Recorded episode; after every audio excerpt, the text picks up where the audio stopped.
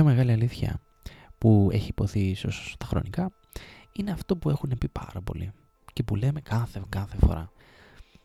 Όταν χάσεις κάτι, μόνο τότε θα το εκτιμήσεις. Κάπως έτσι γίνεται με την υγεία. Δηλαδή παθαίνεις κάτι, κατευθείαν λες «Ωχ Θεέ μου» κτλ.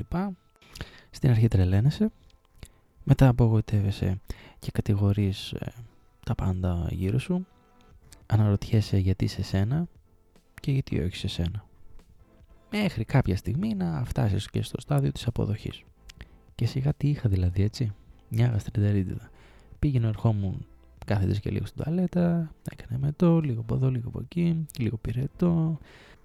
Μπορεί να είναι ένα μικρό γεγονός, αλλά κατευθείαν μπορεί να σε ταρακουνήσει.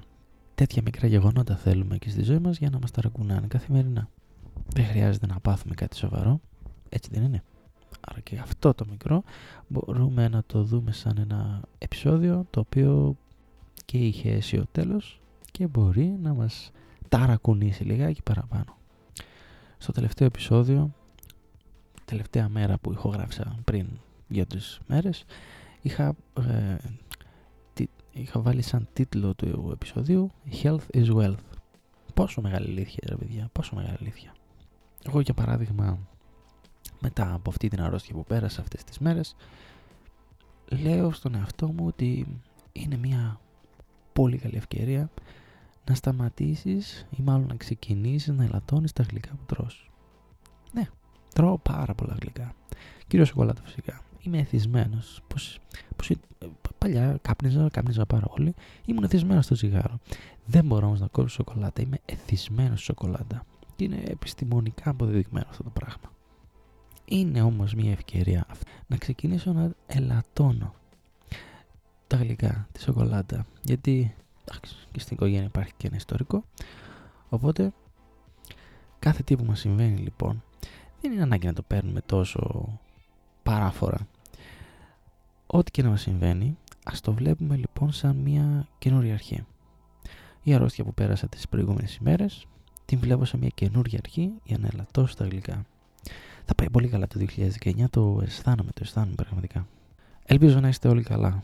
Πάρα πολύ καλά, πάρα πολύ ωραία τίποτα να μην σας σταματάει και για κανένα λόγο.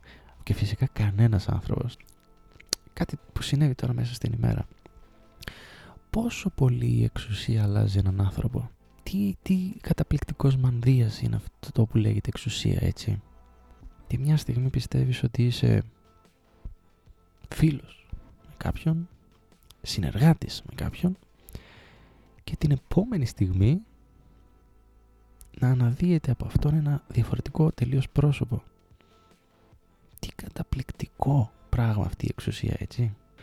Και καταπληκτικό βέβαια με την αρνητική του σημασία. Δεν ξέρω αν κάποιος μπορεί να δώσει θετική σημασία στην εξουσία, στην κακοφορεμένη εξουσία. Δεν ξέρω τι μπορεί να σκέφτεται κάποιος. Δεν θα πω κάτι άλλο για αυτό. Θα το αφήσω έτσι και θα το συνεχίσω ίσως αύριο. Αλλά θέλω να σκεφτείτε λίγο κι εσείς. Έχετε ανθρώπους δίπλα σας που ήταν κάπως έτσι. Ε, όπως περιέγραψε προηγουμένως. Δηλαδή συμπεριφερόντουσαν με κάποιον αλφα τρόπο και δίνοντάς τους ε, οποιαδήποτε μορφή εξουσίας. Ε, έχουν αλλάξει συμπεριφορά. Είναι διαφορετικοί απέναντί σας, απέναντι σε άλλους ανθρώπους. Μπορεί όχι απέναντί σας, μπορεί σε κάποιον άλλον, στο διπλανό σας. Υπάρχουν τέτοιοι, υπάρχουν. Το ξέρω, υπάρχουν ανάμεσά μας έχετε ζήσει εσείς ανάμεσα σε τέτοιους ανθρώπους και πώς τους αντιμετωπίζετε; Τους απομακρύνετε; Τι καταπληκτικό πράγμα η εξουσία. Μπορεί να ανεβάζει, αλλά και να καταστρέφει τον κόσμο. Τι καταπληκτικό πράγμα. Λοιπόν, χαίρομαι, χαίρομαι, χαίρομαι πάρα πολύ που ξανά είμαι πίσω. Πάμε δυναμικά 2019. Θα είναι η χρονιά που θα γίνουν πάρα πολλά. Ευχαριστώ πάρα πολύ για όλους. Ελπίζω να είστε πάρα πάρα πολύ καλά, καλά, καλά.